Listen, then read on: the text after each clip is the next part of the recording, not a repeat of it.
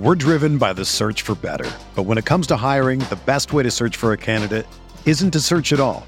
Don't search match with Indeed. Indeed is your matching and hiring platform with over 350 million global monthly visitors, according to Indeed data, and a matching engine that helps you find quality candidates fast. Ditch the busy work. Use Indeed for scheduling, screening, and messaging so you can connect with candidates faster. Leveraging over 140 million qualifications and preferences every day, Indeed's matching engine is constantly learning from your preferences, so the more you use Indeed, the better it gets.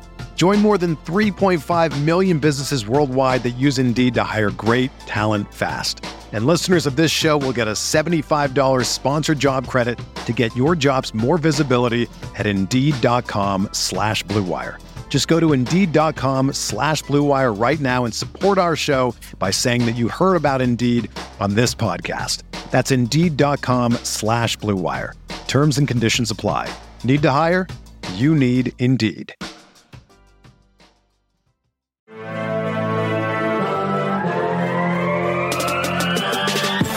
20 minutes a day, 365 days a year.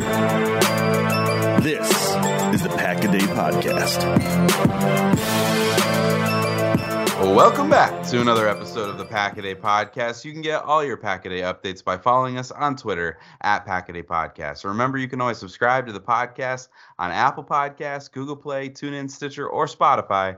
And of course, you can always go over and check us out at cheeseheadtv.com. I'm Kyle Fellows, and I'm joined by both Maggie Loney and Andrew Mertig this week. And we are here for another Friday edition of the podcast. And at least for me, it is a really late night right now. Uh, but we did get to watch a lot of Packers football this evening, so that makes for a great time. Totally worth the loss of sleep. But I'm curious how you guys are holding up and how you guys are doing following this football game. Yeah, it seems based on our, our pre podcast chat that there's a level of exhaustion amongst the three of us. but I will say this we have a game to talk about, which is exciting, and also I'm on West Coast time, so I feel like I don't get to complain.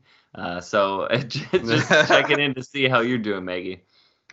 Yeah, I'm tired, but I don't think I'm allowed to be as tired as Kyle. So that that's fine. But you know, we're, we're operating in three different time zones, baby. this, is, this is good, yeah. to bring you the Pack a Day podcast. But yeah, I mean, we're officially done with the preseason, so that's exciting to think that the next time we actually talk about a game, it'll matter in that win loss column for Green Bay. Yeah, it's gonna be fun. We are gonna wrap this up podcast up before midnight, so uh, I'm I'm okay with it. This is gonna be fun. We are here committed to the listeners, making sure you guys get the best content you can get on the show, sacrificing the sleep.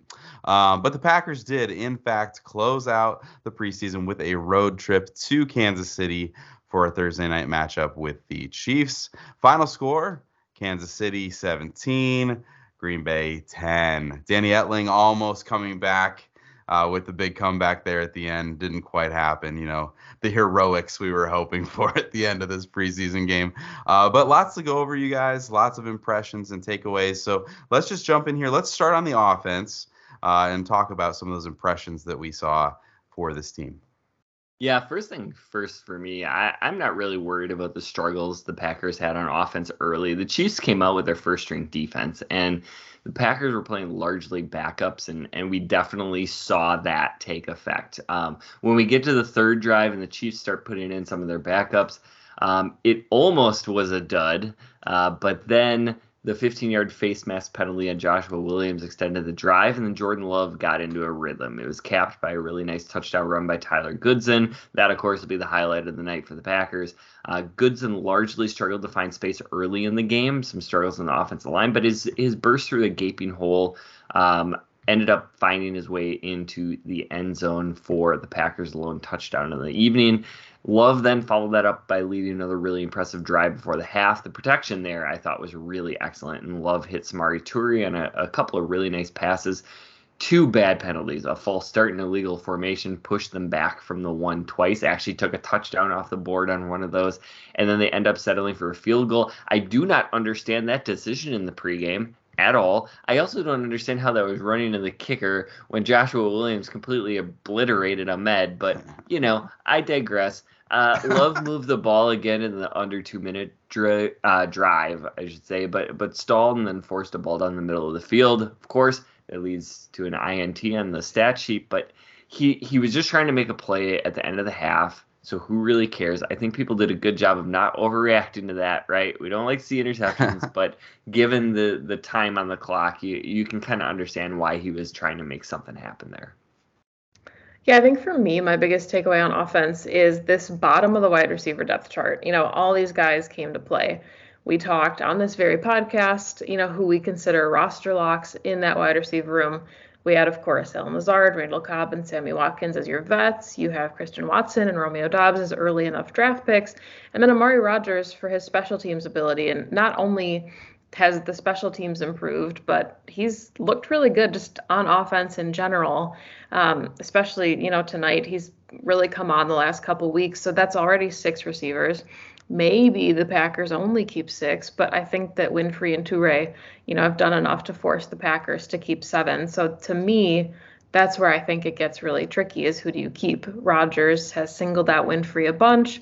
Multiple times he's highlighted his development. And so you'd think that would be like a resounding endorsement and a hint to the front office. No shades of Jake Kumerow there potentially at all. Um, and then Toure had, um, you know, his status as a draft pick, obviously, obviously a seventh rounder, but we know the Green Bay prioritizes draft picks when it comes to roster spots, letting those guys develop. So I jokingly tweeted out that there was no way that the Packers keep eight wide receivers. Um, and I really, I still don't think they do. I know we'll talk about that later in the show. Um, but yeah, the seventh wide receiver spot I think is going to be one of the toughest decisions for that front office to really have to evaluate after the performances that a lot of these guys had, not only tonight but throughout the preseason as a whole. Yeah, I really felt like this wide receiver conversation was kind of wrapping up. Maybe we were kind of getting an indication, and I think after tonight, all of that has just kind of blown up in our faces, and there's a conversation to be had. So we are going to close the show with a little bit more conversation around the wide receivers because that's what the people want. but uh, Andrew mentioned the Goodson touchdown run, uh, but one of the biggest stories in this game is going to be the running back battle, right? For that third running back spot. Goodson isn't a big framed back, so he's not going to do well when the offensive line isn't winning up front. And the offensive line wasn't winning up front early in the game when he was getting those touches, but he made the most of his opportunities and he did sneak in for that impressive touchdown run. Uh, Patrick Taylor, though, came in and ran pretty well himself. Nearly scored at the goal line. Andrew mentioned a, one was called back. I think Taylor is clearly the better pass protector, and that's going to be a factor in this evaluation. And we know the Packers have said that this competition is going to come down to special teams. And so we're going to find out if they actually mean that because Patrick Taylor is one of Green Bay's highest graded special teams contributors. Uh, they obviously need those guys. We've seen the special teams continue to struggle, so they need the ones that are good. Uh, the Packers have a tough call to make there at running back, so that's going to be a really fun one to watch over the next week as they have to make that decision. But on the topic of Jordan Love, I think he had a really solid night. I we continue to see him getting more consistent. And I'm with Andrew that I don't really care about that interception at the end of the half, right? he makes that decision in another situation, we can talk about it, right? It, it's a bad decision in another spot, but I don't really care if he's just trying to make a play before the half. It's third down too, right? So this is the end of the, road. He's trying to make that play. Rob Demovsky did make an interesting note though here on Love. He notes that Love continues to struggle with the deep ball. He noted that at halftime, Love was 0 for 5 on balls thrown over 20 yards. Uh, outside the deep ball, he was 13 for 16 for 125 yards, which that's an incredible stat line if you just look at that piece. So he's got to connect on the deep shots. He's got to make sure the decision making is in order, especially when he's going deep. But I think there's a lot to love. Here we go. A lot to love about Jordan's development and the path that we've seen him on uh, this preseason. I think there's a lot to like there. Yeah, and so I know we wanted to touch base a little bit on how we thought the offensive line performed. Um, and I know early on there there definitely were some struggles, and I would like to just point out that the the Packers' very very young offensive line was being forced to go up against Frank Clark and George Karlaftis and Chris Jones, which is not an easy task for even experienced offensive lines. And so I did think that that contributed a little bit to the struggles. But uh, Maggie, we just wanted to check in. Was there anybody in the offensive line you thought performed well? Any anything interesting that that you saw tonight?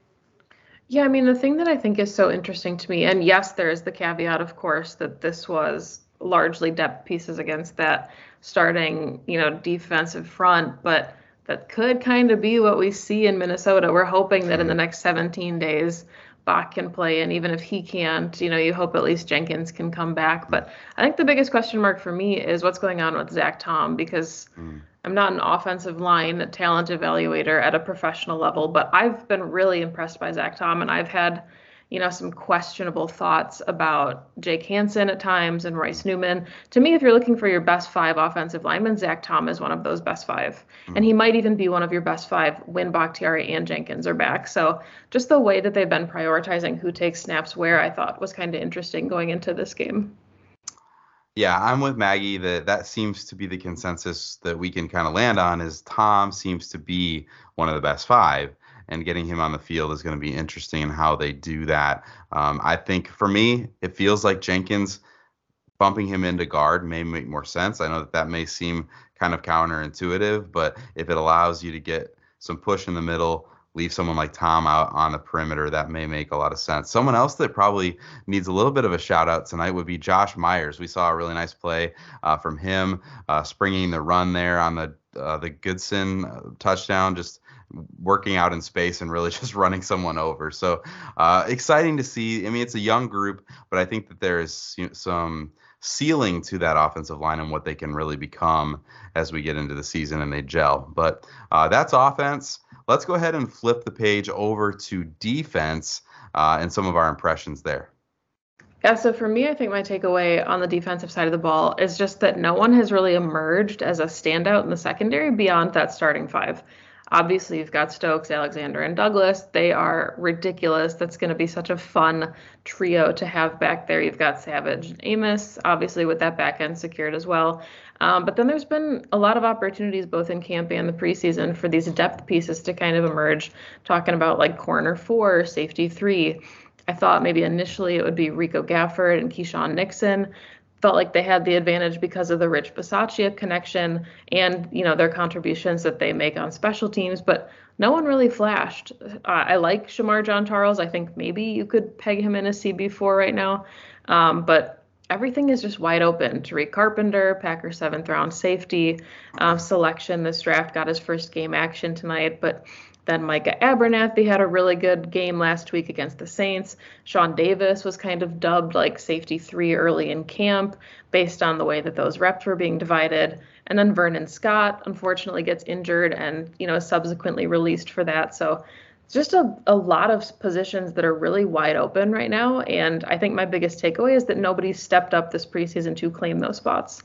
I think that there were opportunities and I think some guys had flashes, but nobody really solidified themselves as, you know, that roster lock. So where the Packers go with those depth pieces, I'll be really interested to see how Gutey and Co. kind of shake that out.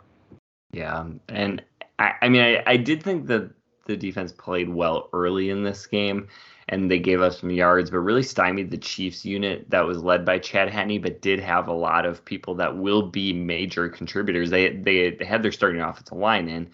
Um, however, in the second, they they have that brutal coverage breakdown and you couldn't totally tell in the quick replay if the corner was supposed to carry the route farther, if the safety just lost eye discipline by engaging with the crosser. I know that they did say on the NFL Network halftime show that they really thought that the safety uh, figured that it was cover three and it was actually cover two, and so he was just hanging out in center field when he needed to get to the edge. But whatever it is, it's not a good look for defensive backs who are fighting for important roster positions, as Maggie just laid out, um, to have that kind of communication breakdown. Like it's just not going to work. And unfortunately, the Packers have so much talent up top, but they just don't have the depth to support that. And so um, I think it's going to be a little nerve wracking uh, if any of those players have to miss time, kind of the big five defensive backs, to see what is going to come in after them. Yeah, it's going to be really interesting. Is it going to be Sean Davis? You know, is it going to be someone like Micah Abernathy? Let's let's be honest though. If Micah Abernathy comes away with that pick instead of looking like a hologram out there, like the ball like literally goes through him. Like we're probably talking about how he's like the second coming of Micah Hyde instead of Micah Abernathy, and like he's then we're just like, okay, we've got our safety three, and like he's the you know, it probably grows out of that, but obviously just a weird, weird play where you know he's unable to to make that play. But lots of questions with the depth in the secondary, lots of things to be sorted out. Um, but one player that seems to be living up to the hype early on in this game, we got to see a fair bit of Quay Walker, and he's fast. He's active. He's he's looking like he's just going to be a guy who's all over the field. He's huge. Um, I think he's ready to be that reliable starter early on as a rookie, which is kind of rare, right? Um, Rob Demovsky, I already gave him a shout out. So this is the second one in the show. Uh, but he noted that just 10 minutes into the first quarter, Quay had been in on five tackles, right? I think he had three solo and was there for for another, you know, couple helping out. So flying around, finding the ball. And so combined with Campbell, this linebacker group could be really, really fun to watch and really good this season. Yeah, and I just wanted to mention um, one thing that I thought was particularly frustrating with the defense is that there just wasn't really an adjustment to that fake handoff and then covering the tight end, crossing the formation in the flat. The Chiefs hit that route at least three times for really big chunk gains, and the Packers just could not seem to combat it. So it is my assumption that we're going to see the Vikings try that in a couple of weeks. Like I'm, I'm sure Kevin O'Connell watches tape, so Maybe. Um, probably looking at that as a potential weakness in this defense. But of course, De'Vondre Campbell may play that a little bit better than the third stringers, but, but we will we will see. Uh, and then so I get the uh, honor and privilege of kicking off our conversation about our impressions of the special teams. And uh, yeah, I'll keep it really short here. There was a lot of bad. I thought Ramiz Ahmed looked solid again, and that's good because we don't know what Mason Crosby's status is going to be in two weeks. Uh, a really nice tackle by Tariq Carpenter on a kickoff, but that's it. A lot of bad besides that, like a lot, a lot, a lot. A lot. It just kept coming. At, at least the Packers punter isn't a piece of human filth like some other NFL punters mm, not the best news uh, that the Bills have to sort through this week, and can't imagine that that's one that they want to roster. But we leave that up to the Buffalo Bills uh, to sort out. This is not a Bills podcast, but uh, the special teams unit, as Andrew said, continues to underwhelm. Some of that might be helped when they settle on a more consistent group that plays together consistently. Uh, but they're kind of running out of time, right? Like we've seen it for about three games now in the preseason. Uh, the communication appears to be a consistent issue. Guys just talking right up to the snap not looking like they're communicating the things that they need to be communicating, but more of questions of who's doing what, and those are not the things you want to see uh, as you're approaching the season. So uh, Andrew mentioned Tariq Carpenter. He's an interesting name to watch around these cuts because he was kind of brought in as that special teams ace, and he's not going to be really probably coveted as a defender at, at this point in his development. But uh, will his special teams prowess be enough to get him to stick? That will be kind of a fun one to watch if he's a, a special teams value to this team. But man, lots and lots of questions, lots of things to figure out for the special teams unit. We're driven by the search for better. But when it comes to hiring, the best way to search for a candidate isn't to search at all. Don't search match with Indeed. Indeed is your matching and hiring platform with over 350 million global monthly visitors, according to Indeed data, and a matching engine that helps you find quality candidates fast. Ditch the busy work. Use Indeed for scheduling, screening, and messaging so you can connect with candidates faster. Leveraging over 140 million qualifications and preferences every day, Indeed's matching engine is constantly learning from your preferences, so the more you use Indeed, the better it gets. Join more than 3.5 million businesses worldwide that use Indeed to hire great talent fast. And listeners of this show will get a $75 sponsored job credit to get your jobs more visibility at Indeed.com slash BlueWire. Just go to Indeed.com slash BlueWire right now and support our show by saying that you heard about Indeed on this podcast. That's Indeed.com slash BlueWire. Terms and conditions apply. Need to hire? You need Indeed. Whether you're a world class athlete or a podcaster like me, we all understand the importance of mental and physical well being and proper recovery for top notch performance. That's why I'm excited that Unifyd Healing is sponsoring podcasts on the Blue Wire Network. Unifyd Healing is a new and super innovative global network of wellness centers powered by Energy Enhancement System, or EE System. If you haven't heard of the EE System yet, then you'll want to listen up. This technology promotes wellness, deep relaxation, purification, and rejuvenation Wherever you are across the globe, access to a center is easy and affordable. Interested in experiencing the EE system technology for yourself? Go to unifydhealing.com slash bluewire to learn more and find a center near you. That's unified, U-N-I-F-Y-D, healing.com slash bluewire. No material or testimonials on the Unifyd Healing website are intended to be viewed as medical advice or a substitute for professional medical advice, diagnosis, or treatment. Always seek the advice of your physician or other qualified healthcare provider with any questions you may have regarding a medical condition or treatment and before undertaking a new healthcare regimen, including EE system. Yeah, I mean, Tariq Carpenter had the unfortunate luck of being injured for so much of Yeah. training camp, but he can wrap up when he tackles. So, you know, if if there's I know he put some bad on film today too with Mm. that touchdown blunder, but absolutely some good things to like when it comes to, you know, what he could bring to special teams. But I think for me the impression overall is just that the turnaround is still largely under construction. You know, I think we all fed into the hype maybe a little bit too much right away when Bisaccia came. Um, the energy he brings, you know, calling special teams we fence, and I was guilty of it too. I think, you know, we mentioned the guys that he brought in from Vegas to change the culture. You got Rico Gafford and Keisean Nixon, who are some of his aces, and I, I do think that we'll see a culture shift. And I think that the unit can be better than it was last year because honestly, I don't really think you can get worse. Um, but it there's a lot to clean up from the preseason as far as productivity. But I think, you know, maybe some of the caveat here is that we're talking about guys that are third stringers and fighting for roster spots. And these aren't Bisaccia's preferred guys in these positions. It's a lot of trial and error. And, you know, like Andrew said, they're running out of time for a lot of this trial and error. But if you've got some of your ones in there or your high twos that are coming in to take over on some of these units, maybe things will clean up a little bit once Basacci has got his reliable guys in there and he's not playing with the very bottom of the 80 man roster. But, you know, if there is a silver lining in all of this, I think it's that Pat O'Donnell has looked great, which you could argue is to be expected of a vet going into their ninth season, but had a really, really nice night against the Chiefs.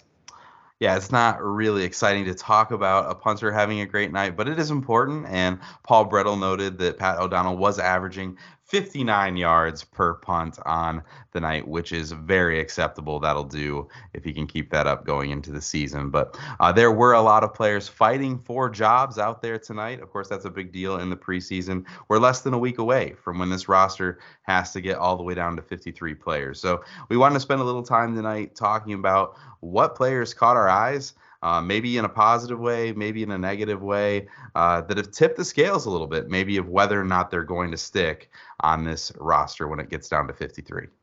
Yeah, my choice here is Amari Rogers. I, I really liked the way that the Packers utilized him out of the backfield um, on handoffs and on jet sweeps, and then on some quick slot looks. In fact, I think they tipped their hat a little bit what they think they're going to do with Amari in the regular season um, when he gets to work with the ones and Aaron Rodgers. And and boy, did he perform really well in that role tonight. I think he has an opportunity to have a really stellar season and fill a nice role in this offense um, in just those situations as the gadget guy, um, and then also on those those kind of quick slant looks that we know Aaron Rodgers loves over the middle. Yeah, you can tell he definitely got leaner, and it did a lot to his frame and his agility and just everything we've seen from him making that leap into his sophomore season. But I'm going to go with Jack Heflin. And I've said, I think last week, even on this show, that that sixth defensive line spot to me feels like it's coming down to Jack Heflin and Chris Slayton. And they both had really excellent camps. They both had really strong preseasons. So it's tough. And, you know, I kind of thought that Heflin took a little bit of a step beyond Chris Slayton tonight. Um, he had just an exceptional tackle on fourth and one. He just completely lit up the running back in the backfield. He also forced a fumble about five minutes left in the fourth quarter for a significant loss. So we know the Packers drafted Devonte Wyatt in the first round. He's going to have his opportunities as a rookie to make an impact. But I think that the sixth lineman will also see playing time, whoever that ends up being, as a rotational piece. And, you know, you don't want injuries to happen, but they do happen, especially for the big guys that are constantly colliding. So I think maybe Heflin pulled away a little bit tonight, but Slayton also looked really good again. And, you know, he had a really nice tackle um, for a third down stop. So that's going to be, to me, I think one of the, the spots that we're not going to hear about until the very last moments before that final 53 is released, because that's a tough one. it is a breath of fresh air for the Packers to be in a place where there is a embarrassment of riches along the defensive line. And I kind of wonder if this could be a position where we do see a trade at cuts. Maybe somebody says they'd throw a you know late round pick at one of these guys that the Packers have to part with. Uh, you know, it seems like maybe the Packers have a couple guys there that other teams would value. But uh, for me here, it's Samori Toure and he caught my eye in a big way. He caught everybody's eye in a big way tonight because honestly, the like the dust the dust was starting to settle here at wide receiver. Right, we were starting to get some clarity. Uh, Juwann Winfree has done some really nice things. He's becoming a complete player. Right, he's contributing as blocker. So lots of people feel really good about Winfree. We know the Packers aren't going to keep a ton of receivers. This is not really what they do, uh, but they probably are going to be pressed here, maybe towards that keeping seven talk about eight on Twitter. I just don't know that it's going to happen. But Toure did some high level stuff tonight. He was working the middle of the field, so it's not just contributing as a field stretcher. These are more nuanced routes. I know that Rodgers wants Winfree. He is he said this, but if I'm Brian Gutekunst, I'm gonna have a really hard time risking losing Toure and the upside that I think he could probably possess. I, I want to find out what he is, and I'd hate for another team to be the team that gets that shot. Uh, Toure finished the night with seven catches on eight targets at the very end there. He added one more that uh, we could talk about a pass interference potentially, but I think Toure stuck out in a really good way tonight and made this decision around that wide receiver room that much more difficult for this front office. So, guys, we're kind of approaching the end of the show here, but I mean, this is this is the elephant in the room. What are the Packers going to do here? Because I've spent the weeks of this preseason and years past every preseason saying Matt LaFleur never keeps more than six wide receivers. He doesn't do it. Brian Gutekunst has kept seven at one point, but it just feels like that this isn't in their DNA as a team. But these guys have made it really interesting. What are we going to do here? Yeah, I, I mean, I would have a really hard time believing that the Packers would keep eight wide receivers because then, I mean, wh- where's the cut going to come from? Are, are they going to only keep two running backs and three tight ends? Or, um, you know, wh- where do you get that extra position within the roster? And then who else are you putting at risk mm. in order to keep another wide receiver? another reason why I think that you can get away with with only keeping six or seven is because seemingly if you jump around to the other NFL camps, there's always some wide receiver at the end of the depth chart that teams really covet and they are afraid of exposing the waiver wire. And it's very rare that those players get picked up because there are so many good wide receivers around the NFL. And so for me, eight is just too many. Yeah. Um, watch me be wrong because I I'm wrong a fair amount, but mm. I really think it's seven, and that is going to cause a really really difficult roster decision, and one that I almost think you have to keep Juwann Winfree just because of all the drama with Rodgers in the past, unless the move gets put past number twelve and and he signs off on it. So mm. um, I personally. I mean, the value of Toure is is incredibly um, high to me as a really lowly paid rookie who's on a you know four year contract. Um, and you know winfree you only have like a year or two left. Mm. so um, that's where i would go but you know i guess we'll see yeah, I mean, I think it's hard too because you need your vets for this year. You're not trading away any of these guys, but if you're looking at what the the wide receiver room looks like next season, you probably don't have Lazard, and you probably don't have Cobb, and you probably don't have Watkins. So you're looking at Christian Watson, Romeo Doubs, potentially Juwann Winfree and Samori Toure and Amari Rogers as your five wide receivers going into next season. So uh, where do you find the value in that? Like, who do you prioritize? And I I don't think the Packers keep eight receivers. You know, I joked on Twitter maybe they'll take three tight ends with the way that Tyler Davis has been playing and just oh, just roll with Big Dog and Tonyan and Deguara and see what happens. But again, I mean, these rosters are so like they churn so frequently too, right? The initial 53 is probably going to change three times, four times before we get to the start of the season. So we're we're talking about you know these running backs who's going to be running back three that the Packers can't afford to lose and whoever it is is going to lose their spot in a couple weeks when Kylin Hill's off the pup list. So I think we we put a lot of stock into these bottom of the depth chart guys. Mm-hmm. and I just it's like Andrew said there's almost an embarrassment of riches at this point when you get to these final preseason games. And you know it's easier to get guys back than I think sometimes we anticipate it being. Yeah I think you're right. I think that is a good, you know, reminder that yeah, our panic level for these guys going out the door maybe isn't as realistic as as you know maybe what is actually going to take place. Um, I like that you brought up, you know, this is a very different roster next year at receiver, and I do wonder if that plays into Brian Gutekunst's consideration a lot. That maybe he stretches that. I'm with Andrew. I don't know that eight happens. That seems kind of crazy, but I do think, as someone who said they're only going to keep six, like that's kind of been my thing. I think that that factor of next year they need some of these guys to hold over. I think that pushes them to seven. If it's me, I'm making the call for Toure, and I know that that's difficult, as Andrew said with Winfree, but I think the longevity there, like, and what he's shown in limited action is exciting. And I think Juwann Winfree is a guy who's been around the league a little bit and maybe hasn't boomed um, the way that you kind of think that maybe Toure could have that upside. So it's going to be fun. It's probably going to cause some drama at some point. One either way it goes, uh, but we're going to find out here in a little over a week how this is all going to settle. Yeah, I thought you both made really, really good points about the potential for the Packers to maybe follow the plan that I, I had sort of jokingly brought up and only keep two running backs for right now, knowing that Kylin Hill is going to come back, and then maybe only keeping three tight ends, knowing that Tyler Davis is pretty unlikely to go elsewhere mm. um, if they want him back on the practice squad, and then have that roster flexibility for right now. But then you still have to make a decision down the line. Um, and I do think that there's going to be some some players that are cut by other teams that the Packers might have some interest in. And then, uh, oh hey yeah, the Packers have a really really important decision to make at some other areas. We already talked about defensive lineman six.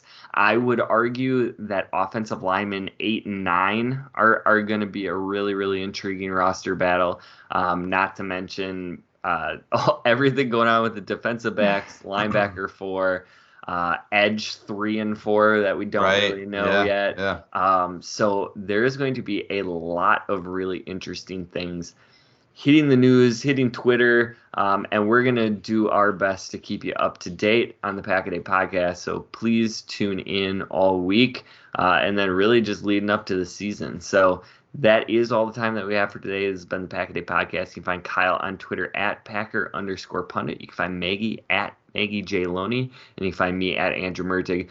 Please subscribe and consider giving us a five star rating. You can catch Kyle, Maggie, and myself every single Friday. We will be back next week, getting ready for the start of the regular season. Thanks for listening, and as always, remember.